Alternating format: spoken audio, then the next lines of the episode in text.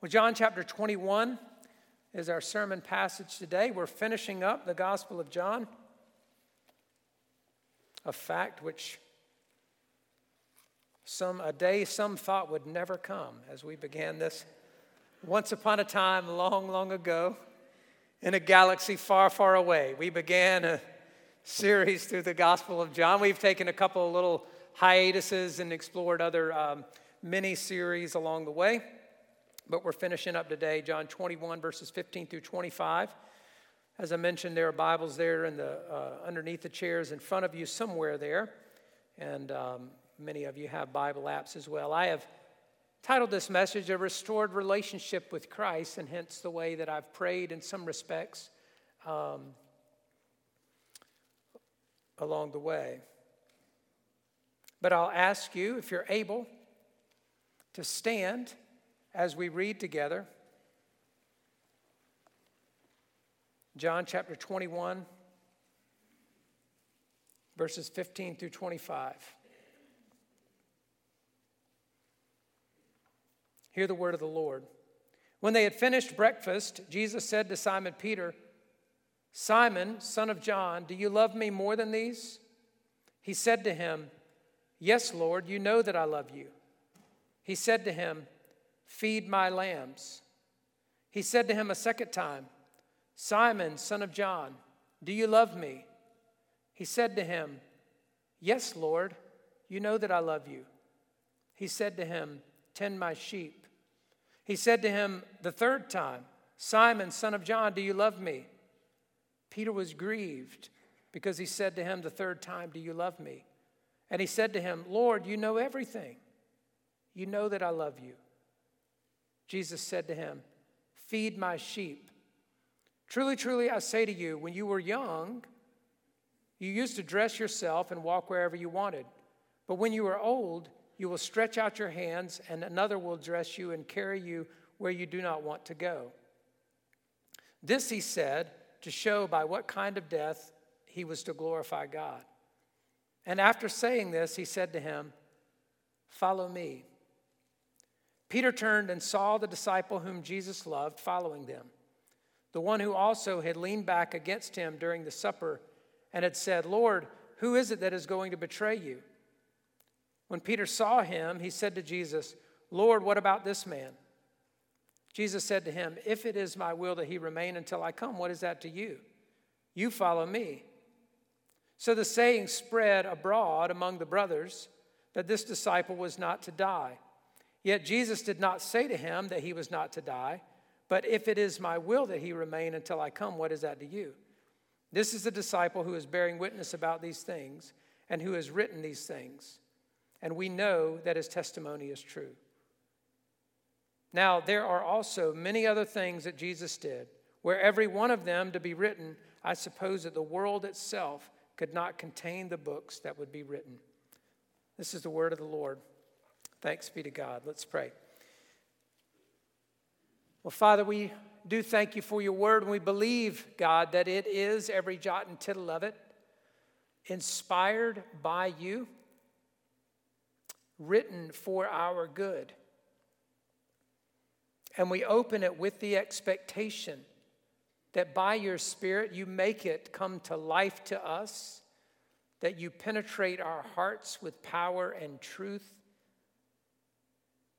that you show us what we need to see of ourselves, and then you show us more clearly what's true of yourself and your grace toward us. And so as we bring all of our all of our needs, Lord, all that you know we need to hear and be challenged and changed by, we ask that you would speak your word by your spirit through your servant to your people for your glory. And God, I ask as always that you'd move me out of the way and use my voice as your instrument today for Christ's sake. Amen. You may be seated while I take this sip of water. Well, most of us have had times when we were maybe dreading our next interaction with a, with a certain person uh, we, we, we, were, we were just not looking forward to seeing this person because of the conversation that we knew would have to come up when we did. Um, so it may be, for example, a family member. There may have been something over the course of the year. There may be long history with a family member, but maybe there was like, you know, just an email exchange among family, and there was something that got a little, uh, just a little ugly or tense or whatever, and now you're going to see them at Thanksgiving, for instance. That's totally fictional, at least as far as I know, but that may be your story. But it's not so much, in other words, seeing the person as it is the conversation that uh, maybe you're going to confront there. It may be a, a sort of situation at work where um, there was a mistake, an error of some sort, a just a performance concern that you knew you had to answer for, own up to, or whatever, but you you really wanted to try to avoid it as long as you could. May even try to sort of walk the other direction to the bathroom so you didn't have to go by your boss's office or, you know, just things of that sort. Just not looking forward to that next interaction, hoping you didn't run into that person on the elevator or at the grocery store or something where then you would have to have that conversation. Most of you probably know that sort of experience of one sort or another. Hope I don't see him don't want to have to have that conversation. Well, I sort of wonder if this conversation between Jesus and Peter felt it all that way. Now, he obviously was not dreading seeing Jesus. He had already seen him after the resurrection twice, and he was elated to see him on this occasion. Do you remember that last week when Jesus uh, called to him from the shore? They realized it was the Lord, and Peter jumped out of the boat in a very Peter kind of way uh, to, to, to try to get to the shore faster. It's funny because the way that reads, it seems like he didn't really make it there much faster than the boat did. Anyway, he could have stayed dry and gotten there in the same schedule, but that was a very Peter way of going about it. But he was elated to see him, but they had not had this conversation yet.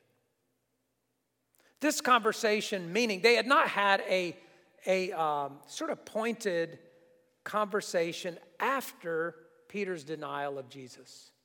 Is sort of the elephant in the room. You know, that issue where, um, where Peter has just ingloriously denied Jesus three times. And he hasn't really, as far as we know, kind of answered for that yet. But you can imagine that that just had to raise some questions in his mind, maybe the minds of some of the other disciples. Like, first of all, was he really committed to Jesus? Or was that in, you know, a, a defining moment that would sort of mark his decision to go elsewhere? Had he disqualified himself from service as an apostle? Uh, or especially as a leader among the apostles? Had he disqualified himself? And all, all of that is brought into view in this encounter. And, and what's also brought into, into view is the fact that you and I, really all of us, know on some level um, what it is to need to be in need of a restored relationship with Jesus. I say all of us know it on some level because that is the human birthright that we are born separated from God with, in, in not in relationship with Him, and that, that breach has to be uh, repaired by the grace of God through Jesus um, in that uh, kind of initial way. We have to come to relationship with God through Jesus initially. So we all know something about the need for uh, a restored relationship in that respect. But if you've walked with the Lord for any length of time, we know it on a different level too, don't we? What it is to wander, as I prayed, what it is to just have kind of wayward hearts for a season, maybe a short season. We know what it is to really love other things besides the Lord. And we can keep that concealed from almost everybody else but we know it, and so does he. And so we know the need of the sort of breach that that causes in the relationship, how we can be quite distant from him, that our mouths are near to him, but our hearts are far off. We know something, in other words, of the need for a restored relationship in a personal way, and some of us are praying in that way for other loved ones, as I just prayed during my prayer. Well, we'll, we'll spend our time uh, on that subject. I did want to point out, because we're really just going to focus on uh, the initial part of that interaction for most of our time, but uh, I did want to point out this chapter winds down with a sort of postscript. You've read it before, many of you, and you maybe caught it as we were reading along. Sort of a postscript or a, a footnote addressing the deaths of Peter and the beloved disciple, whom uh, is presumably John, by the way, and there are reasons why uh, many think that's the case. Verse 24 in particular, where John says, um, This is the disciple who is bearing witness about these things. When he speaks of the beloved disciple, and he doesn't call him by name, he says, This is the disciple who's bearing witness about these things and who has written these things. That I, the one who am writing these things am the beloved disciple that I'm speaking of. And so that's one of the reasons we think he's speaking of John. But anyway, uh, it speaks here about the deaths of Peter and John. So Jesus prophesied there uh, that, G- that Peter would be martyred. I mean, that's a little bit of a veiled sort of reference to that, that you dressed yourself and, uh, and so on when you were young, but then when you're old, you'll stretch out your hands and another will dress you and carry you and so forth. He's going to be martyred. Uh, it's probably a picture of crucifixion. That's certainly what church tradition, uh, how church tradition says that he died. But he prophesied his death, and then Peter looks back at John and says Jesus, to Jesus, What about him?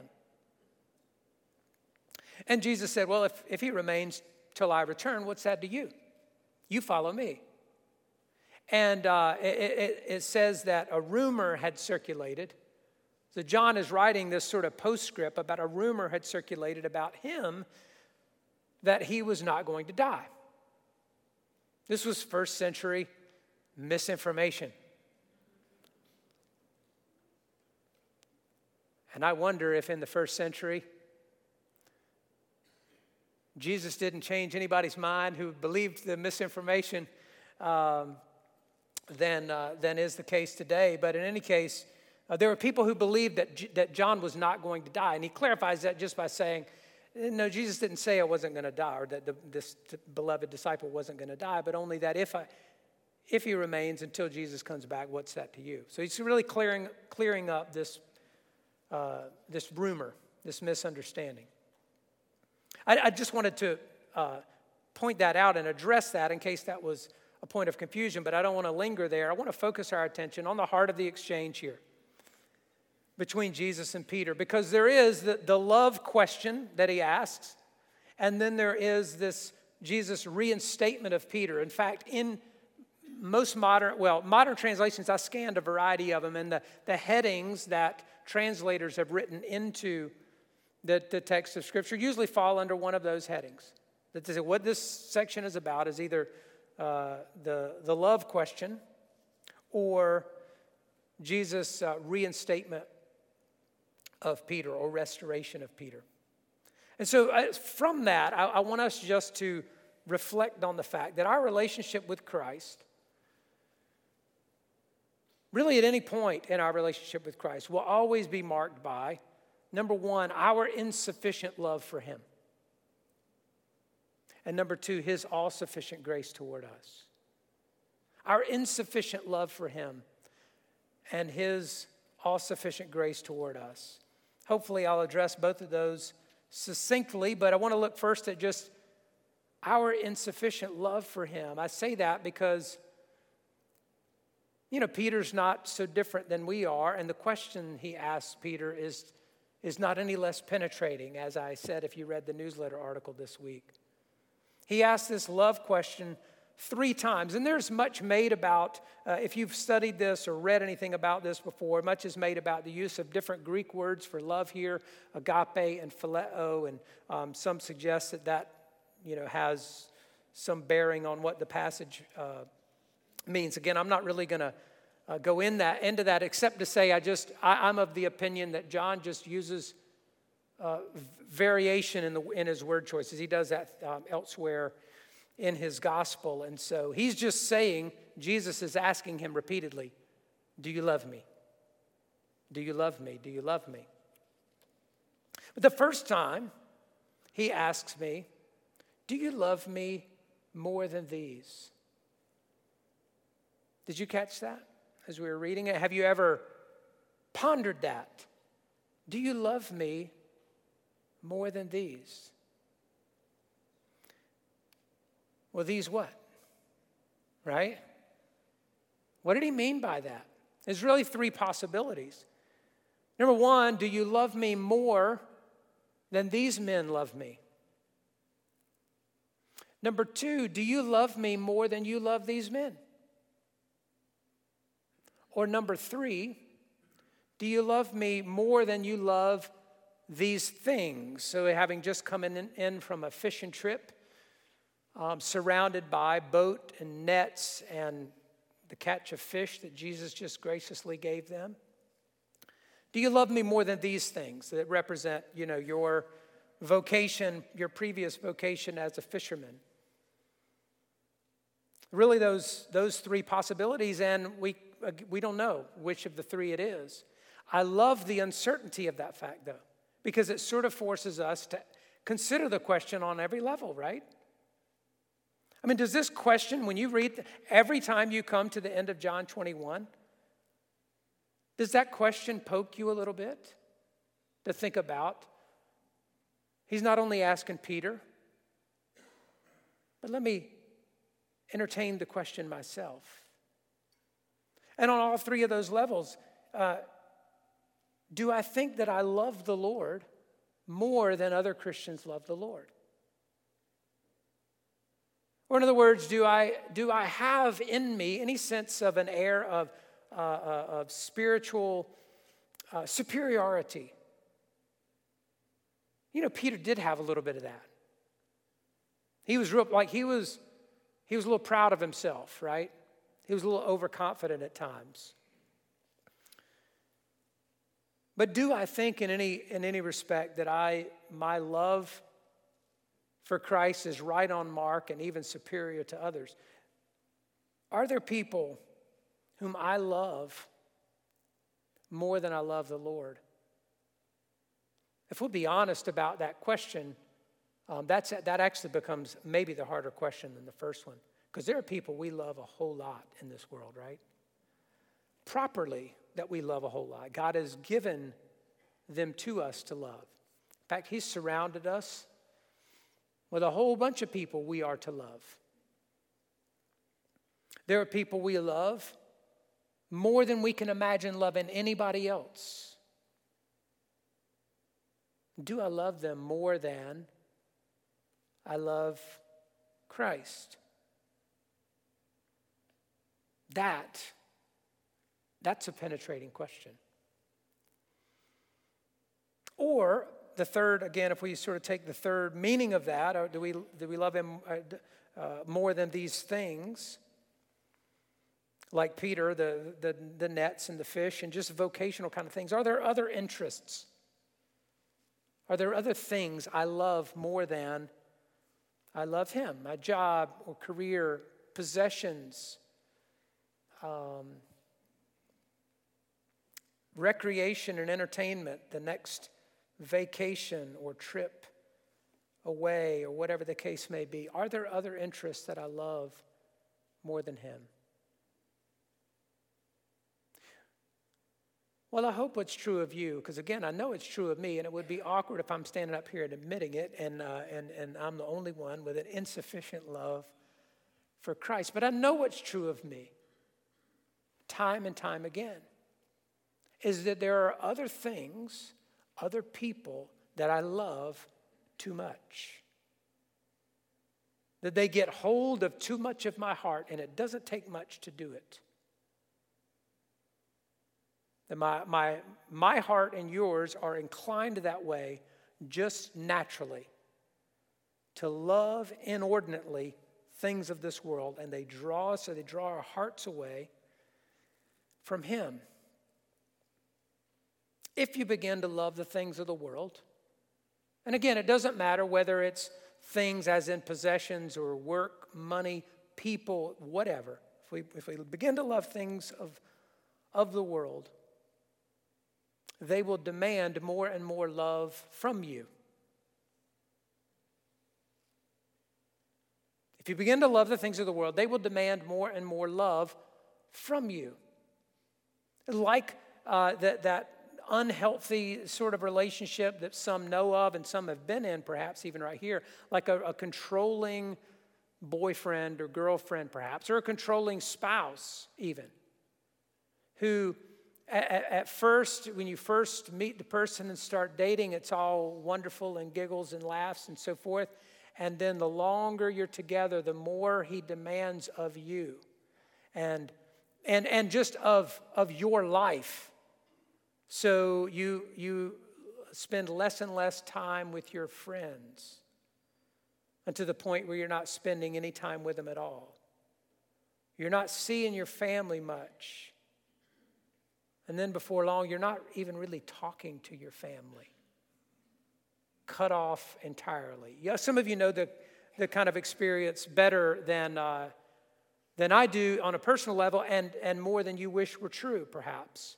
But I'm using that just as a sort of metaphor to say it's an unhealthy kind of love relationship that demands more and more of us. And, and when your heart begins to love things of the world, that really get attached to things of the world, those things will demand more and more of your heart. They, they will draw your heart away from your love for the Lord.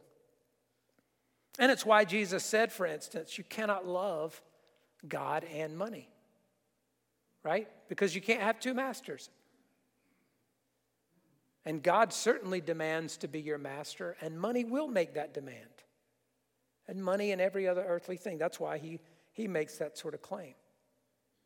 I was reading back over with this, with this in mind about just sort of this, this inclination of our heart um, to love things of this world and the difficulty our heart has loving God and uh, his kingdom and eternal life with him and so forth. I was thumbed back through a quote from out of uh, John Calvin's Institutes of the Christian Religion, and he said, The mind is never seriously aroused to desire and ponder the life to come unless it be previously imbued with contempt for the present life.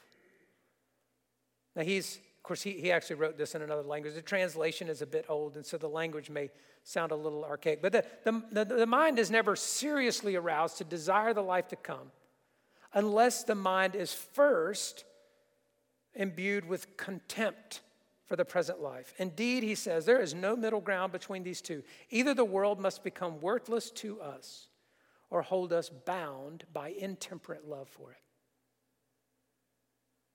Now, he does go on to say that he doesn't mean by contempt for the world a hatred or ingratitude. In fact, both of those would be sinful because God has given us lots of good things to enjoy.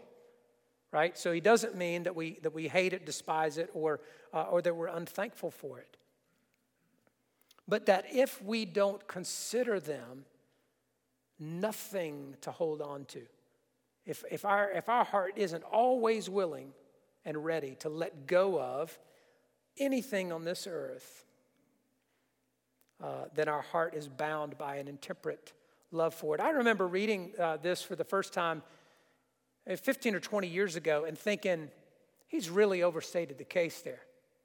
To say that there's no middle ground between the two, you know, that uh, you, you, you either are going to have to consider uh, worldly things worthless or be bound by intemperate love for it. I thought, hey, just a bit of an exaggeration, isn't there, Dr. Calvin?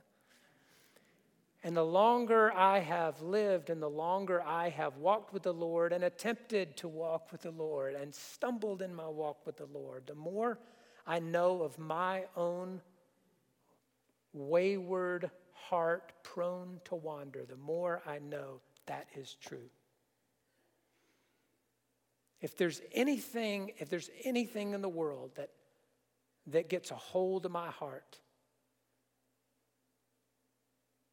it'll demand an intemperate love for it. And when I discover it, I have to, I have to begin the exercise of, uh, of loving that thing less and loving him more. That, but we always have, we confronted with this question Do you love me? Do you love me more than these? We always will find that we have an insufficient love for him. I, I almost hesitated to use the word insufficient. It's certainly un, imperfect. But it is by itself insufficient, and um, it's never an unfailing love. I've maybe confessed before, I, again, this is really, this is my thing, not, doesn't have to be everybody's thing, but I know there are times when, uh, when singing about or praying about, Lord, how much I love you, you're all that I want. And like, I know it's not true. I know that, you, you follow what I'm saying? Like, I know that's not always true. I wish it were more true more often than it is. But I sometimes get uncomfortable with, with, it, with it coming out of my mouth because I know I'm always challenged by an insufficient love for Him. The good news, though, is the second point that His grace toward us is all sufficient. His grace toward us is all sufficient. I think the, the, the, reason this passage is either usually headed in modern translations under the heading of the love question, or something to deal with this, this question Jesus asked him about love. The other one is his restoration of Peter. And the reason that is that it's regarded as a restoration is because, again, this conversation comes as the first substantive, meaningful exchange between Jesus and Peter since Peter's denial of him three times. And you probably noticed, and again, you've heard uh, this said before that Jesus asked Peter three times, Do you love me? G- uh, Peter answered three times, Yes. Even though the third time, it says he was grieved that he asked a third time, and he says, Lord, you know all things. You know that I love you.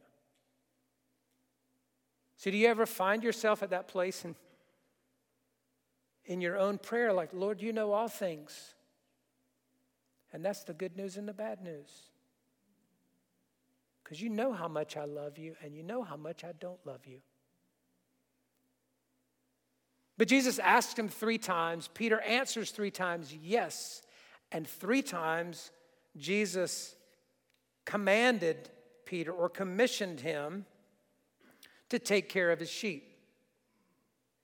Each time, you notice that, right? Feed my lambs, tend my sheep, feed my sheep. So, after denying Jesus three times, uh, Peter was given the opportunity to affirm his love for Jesus three times. Jesus put the, uh, he, didn't, he didn't put the words in his mouth, so to speak. I mean, they're Peter's own words, but, but he really sort of drew out of his mouth, he prompted him to say three times, Yes, Lord, I love you. I love you. I love you. And, and Jesus says to him three times, Take care of my sheep. Take care of my sheep. Take care of my sheep. Yes, I know you love me even though it's insufficient. And no, you are not disqualified from being an apostle or even the leader among the apostles. And not too many days later, he'll preach that sermon on Pentecost when 3,000 come to know the Lord. And the world was turned upside down, and the world has never been the same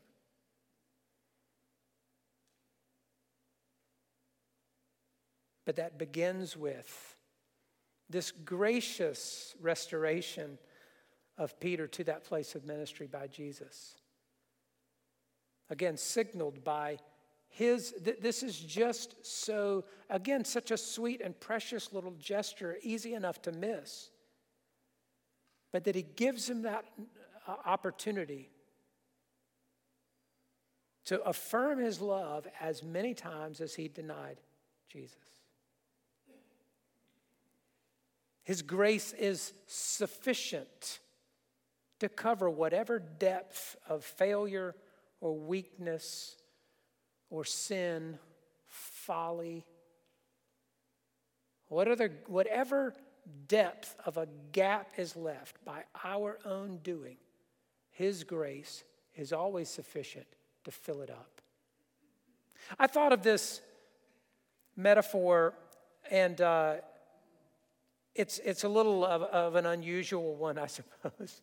And there's probably a better one for sure, but my mind often, as a, uh, as a, as a teacher, my mind often thinks in terms of illustrations and pictures and metaphor. But I think about the way the tank in the back of your toilet fills up every time you flush it. and I suppose my, uh, my sinful heart is appropriately compared to a toilet sometimes. That's probably not too bad of an analogy. But I think about how, you know, the, the, way that, the way that works, you flush it, it empties of water, and there's that little float back there. If you've ever, uh, most, many of you have seen it. If you, if you haven't seen it, then you should thank God that you've never had to open the back of that toilet and try to figure out how it works. But anyway, there's this float that, um, that, that it gets so low, the water level drops so low, it opens a valve, water turns on, and it begins to fill it back up. And it's, it's always sufficient to fill up exactly however much had emptied out, right? That's the way the whole mechanism works. However much was emptied, there's always that much water to fill it back up. And again, a crude picture for sure, but a picture that would illustrate the sufficiency of the grace of Jesus Christ always to fill whatever is lacking because of our own doing, our own insufficiency, our own failure once again. Same old thing. Lord, how did I get here again? That sort of story. Even then, when you think, surely God is tired of hearing me say, I'm sorry for the same old thing. Maybe I become so conscious of that, I, I don't even say I'm sorry anymore. I just feel like that just feels inauthentic or hypocritical or whatever to even, even confess it or apologize for it. Why should I, why should I expect that anymore?